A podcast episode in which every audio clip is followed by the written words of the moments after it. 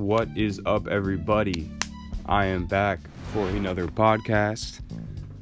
I hope y'all had a great week, did everything that you were supposed to do, stayed productive, went outside, and just felt good about yourself because with this whole corona and everyone staying inside and such, it's not been the best of times as of recent. But just doing things to make yourself happy happy internally like listening to music watching tv just doing stuff to make you happy hang out with friends. Just do that type of thing just do those type of things because those are those are the things that are important in life. All right i'm done with the rambling about nonsense because i'm that's that's not what i do. I don't just i'm not like a weird self-help support podcast because that's not dogging anybody that does that, but that's just not my forte. My forte is sports, the world of sports. And if you are new to my podcast, this is the Through My Eyes podcast, where I talk about the world of sports, mainly focusing on the two planets of basketball and football. I know that was really corny what I just said, but mainly focusing on basketball and football, basketball and football. And that's because I just love them so damn much. Basketball, a little more than football, but I love football to death too. So I talk about football as well. But like I've said previously, if anything big comes up in tennis, soccer, boxing, wrestling, UFC, anything like that, just just know your boy is going to bring it up and give him give you guys his thoughts on it because that's what this is. This is my thoughts on what's going on in the world of sports. Sometimes I talk about other media, other pop culture stuff, but not all the time. I usually stick it to sports because that's just what I love and it's just what I want to talk about. But maybe eventually I'll start talking about other stuff too if it really starts interesting me. If it really starts uh, grabbing an interest to me. I'm actually moving to DC soon, so maybe I'll start vlogging at it. I don't know a lot of new things could potentially happen. But enough about me, enough about all this nonsense. Let's get into basketball. And as you guys know, the NBA finals are over, the NBA season is over, and the NBA has crowned their 2021 NBA champions. And they are the Milwaukee Bucks. Yup, Giannis has finally led his team to an NBA Finals win NBA championship. At the young age of 26, Giannis is a complete monster, complete beast. He's already a legend and he's going to do so many great things in his career. And I'm so happy that I was able to witness him completely demoralize the Suns and go on to win his first NBA championship. So let's get into that right now, into that game. So, Bucks and Suns game six. The final score 98 105. Giannis complete like I said, Giannis was completely dominant on offense and defense. Bucks won their first title since 1971 when Oscar and Kareem were running the show. This was Giannis' third game in the series where he had at least 40 points and 10 boards. For the series, he averaged 35 points, 13 rebounds, and 5 assists, shooting 61% from field goal range. And this is what Coach Monty Williams said after their loss in the finals in game six to the Milwaukee Bucks. There's just a pain that goes with your season being over. But I've never dealt with this. And I'm so grateful. Like I said. But I now, but I know now that this is going to hurt for a while. Sorry for reading it kind of botched. I could barely read my own handwriting and that's on me. I need to write a little more clear so I can understand what I'm saying. But pretty much what he's saying is that it was devastating their loss. This is new to him, but he'll be back and better next year. The Suns are going to be a strong team next year, I believe. But enough about the Suns. Let's get into the Bucks, who are your NBA champions. Well deserved. Giannis, like I said, completely dominated. He had 50 points, 14 rebounds, and two assists, and five blocks this whole game. Giannis was unstoppable from everywhere on the floor. Jrue Holiday and Khris Middleton weren't playing that well, shooting that well from the floor. So Giannis said, fuck it, guys. excuse my language, I'm taking over. This is my game. This is my series to win. I'm not going back to Phoenix for a game seven. I'm winning here tonight. And that's exactly what he did. He put on a show. He also hit, he was 17 for 19 from field, um, from free throw range. That's absolutely insane. That's like Steph Curry numbers, better than Steph Curry numbers in some cases. This dude, Giannis, was just off a bean last night. He finally um, fulfilled Kobe's wishes. His uh, the task Kobe gave him of first winning an MVP. He did that. He did that twice, and he finally won a Uh, not finally because he's only 26, but his Milwaukee Bucks team has been in the playoffs a lot for the past couple years, getting bounced out in the earlier rounds. They got bounced out in the first round last year to the Miami Heat, which was very surprising to NBA fans. And Miami Heat actually went on to the NBA Finals, losing to the Lakers in five. I mean in six, but this year, the Bucks weren't playing around. They took advantage of teams with uh, not a lot of their players, like the Nets, did not have uh, Kyrie Irving, and they had a hobble James Harden. I'm not giving the Bucks like, I'm not saying it was an easy ride for the Bucks because it's still hard to win an NBA championship, and they did, and they utilized, they took advantage of the Nets not having their full squad. Then Steve Nash, I believe, could have done better coaching that Nets squad. It was pretty much just Casey, K- Casey, KD ISO ball the whole time, not really running any plays for the rest of your team. But it was his rookie year of head coach for Stan, Steve Nash, so I kind of understand it.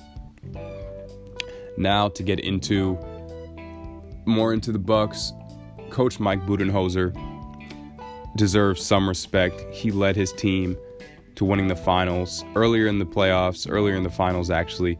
I thought they should fire bro, and maybe they should still fire bro, even though they won the chip. He was I don't think he's the best coach, even though they win 50 plus games like every year. I don't think he has that firepower that lifts up the Bucks that they need.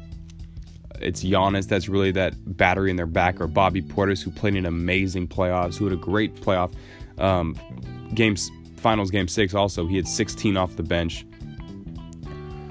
So that just goes to show it's not. I don't really believe it's Mike Budenholzer. It was Bobby Portis or Giannis that were really putting the bat battery in the back of the Milwaukee Bucks.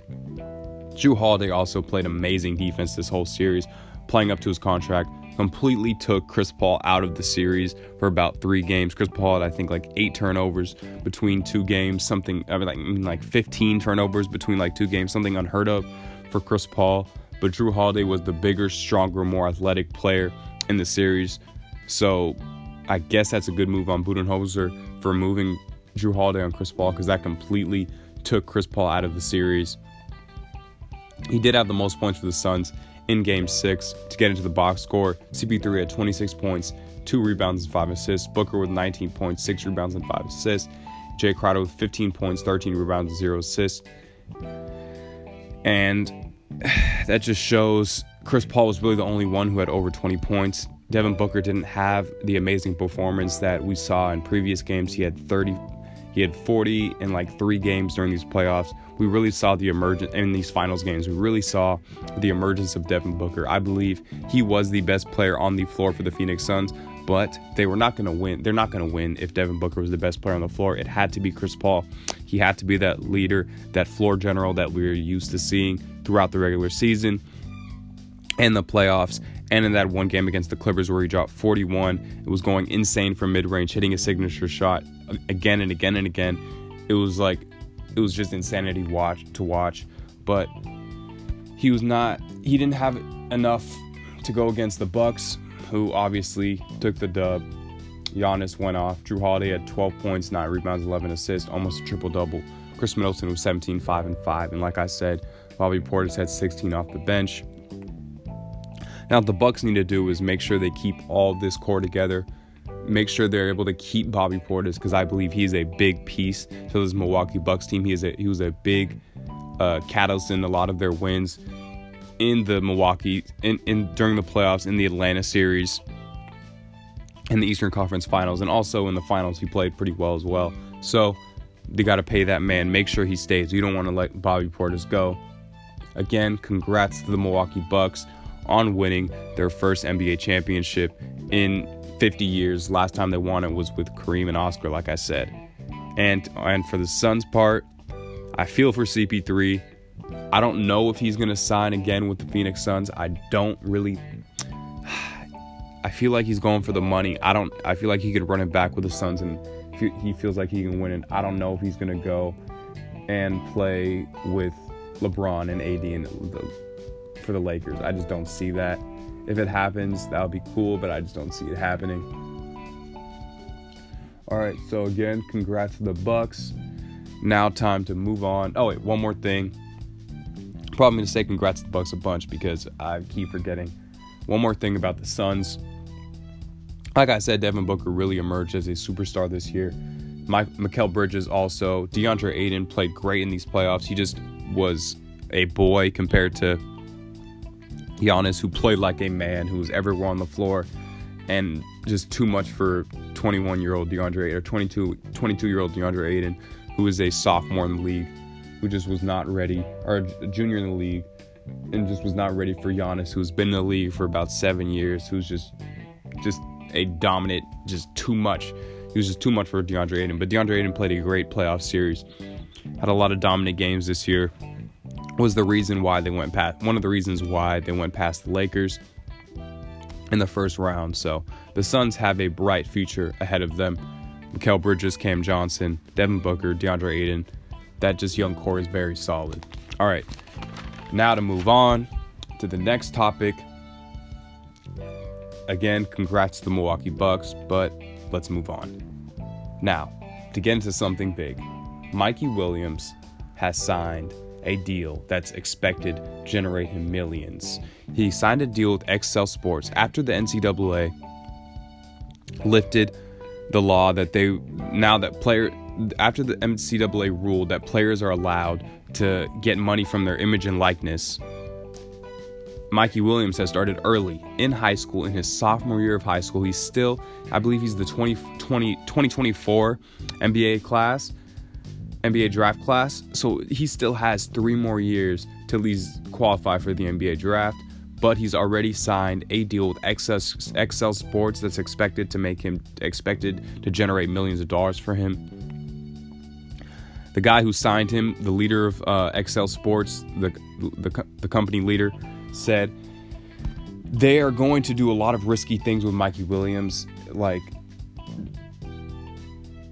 like when I mean risky, I mean like expanding his brand and likeness, and I'm really excited to see how they do that. That's going to be really cool. All right, next up, Cleveland Indians have finally changed their name to the Cleveland Guardians, kind of following after the Washington football team changing their name from the Washington Redskins to the Washington football team last year, which they had to do amidst all of the stuff going on with Black Lives Matter and people getting woke finally because all the stuff, all the like nonsense statues of white supremacists and uh, like people and leaders in the Civil War that were on for the other side. So, yeah, it makes sense that they're finally changing these racist names into normal names. But the Washington football team needs to find a team name that's not the Washington football team, like the Cleveland Indians did with the Guardians. Yeah, like Guardians, that's a cool name. The Washington Guardians, that's actually sounds pretty damn dope. So obviously it's not going to be the Guardians, but find a name that is different than the Washington football team because it's not creative at all. Now, now that I'm done with that news, let's get into some other NBA news, and this news is regarding the Portland Trailblazers have rejected many trade offers that have involved a high pick for CJ McCollum. So this just shows, this just goes to show that they're most likely going to trade CJ McCollum for a vet, as an established vet, not a young player in the draft. Next up, sources close to Bradley Beal are considering saying he's considering a trade request before the NBA draft. Now, this is good news for a lot of teams that need that extra piece and Brad, that will put them over the top, and Bradley Beal will for sure do that for them. Now, to get into the Olympic basketball that starts up July 25th. Tomorrow is the first game, USA versus France, and this is going to be a really good matchup for the USA. France has a lot of NBA talent. Rudy Gobert, Evan Fournier, Nicolas Batum, Timothy um, Luwawu-Cabarrot, Frank Ntilikina, Vincent Poirier, and Guerschon um, Yabusele are all NBA talent. Guerschon Yabusele retired from the NBA a couple years ago, now plays for France national team throughout the year. But France has just a bunch of legit NBA stars. This is going to be a really good game, really strong, not strong, really tough game for USA. They need to go out firing on all cylinders. If you guys don't know, USA's roster is KD, Zach LaVine, Bam Adebayo, Keldon Johnson, JaVale McGee, Damian Lillard, Draymond Green, Jerami Grant, Devin Booker, Jrue Holiday, Khris Middleton, and Jayson Tatum all make up the roster for Team USA. So they have a bunch of shooters. Their biggest player in their squad is JaVale McGee, standing at seven feet. Next, they have Bam Adebayo. Bam Adebayo has been playing great defense for them. Also, Draymond Green has. Zach LaVine has been playing amazing for Team USA. He had a crazy dunk a couple couple days ago, and KD is also playing great basketball. So hopefully, US, Team USA wins gold. They're, and this game is, like I said, tomorrow, Sunday, July 25th. Their next game is Wednesday, July 28th, USA versus Iran. Iran doesn't really have any notable players, so I'm not to name them. Saturday, on Saturday, July 31st, USA is playing Czech Republic. They have Tom, Thomas Satoransky, who plays for the Chicago Bulls, and they have Jan Vesely, who played in the NBA from 2012 to 2014. All right, now that I'm done with NBA talk, that is the talk for the Olympics, talk for the NBA Finals. Again, congrats to the Bucks. Oh, one more thing. These are the top Olympic teams that USA has to watch out for. First off, there's Australia with Patty Mills, Matisse Thybulle, Joe Ingles, Dante Exum, Josh Green, Aaron Baynes, and Matthew Dellavedova. That's just a star-studded squad. You have Patty Mills, who turns into Steph Curry in the Olympics. Matisse Thybulle, who's already an elite defender in the NBA, was uh, uh, made an All NBA defensive team this year. And then France has Nicolas Batum, Rudy Gobert, Timothy Luwawu-Cabarrot, Evan Fournier, Frank Ntilikina, and Vincent Poirier. And Nigeria, this team is legit. They beat us during uh, the one of the exhibition games, and they hit a crazy amount of shots from three. They have Precious Achiuwa, Chimezie Atua, he plays for the Kings. Jordan Nwora, who plays for the Bucks. Miye Une, who plays for the Jazz. KZ Okpala, who plays for the Heat. And Jahlil Okafor, who plays for the Detroit Pistons. I was surprised when I saw Jahlil Okafor on the Nigeria roster. I did not know that he was that he played for Nigeria, but you learn something new every day, so that's dope. Now, finally, moving on to the NFL. The NFL will find players this is some new, new news from the NFL regarding the vaccine, games, and more. The NFL, the NFL will now fine players $14,650 for violations of COVID protocols. Rick Dennison is now out as Minnesota's assistant coach after refusing the COVID vaccine. So you can see that it's slowly affecting the NFL. DeAndre Hopkins says he's questioning his future in the NFL in a since deleted tweet. And that is due to be, that is due because of the COVID regulations now. Now, Commissioner Roger Goodell on Thursday morning sent a memo to all 32 teams regarding COVID guidelines for the 2021 season that detailed drastic penalties for teams that with unvaccinated with unvaccinated with unvaccinated personnel and players, including forfeiting games, and any forfeits can lose in players not getting paid. So that's a big thing for players and for teams also. That means a forfeit means if you guys don't know, obviously you know, but it means you just automatically lose the game. It's an L on your record, so that's not good. And some more news, if an unvaxxed player or staff is shown to be caught to cause an outbreak and delays the schedule, the team will be held financially responsible. And also, this same rule applies for the playoffs. So if you have a COVID outbreak during the playoffs, that is an L for you again. So this just is the NFL being really strict, strictler on the COVID vaccine and making sure their players get it. I don't think that's the best idea. Get the vaccine if you want. If you don't trust it, then don't get it. I believe you. Sh- I believe everyone should get it, but if you don't trust it, don't get it. No one's liable. No one should have to get a vaccine. That's actually insane. That's some crazy Russian like communist nonsense. All right, y'all. That's my podcast for today. Hope y'all enjoy. Deuces.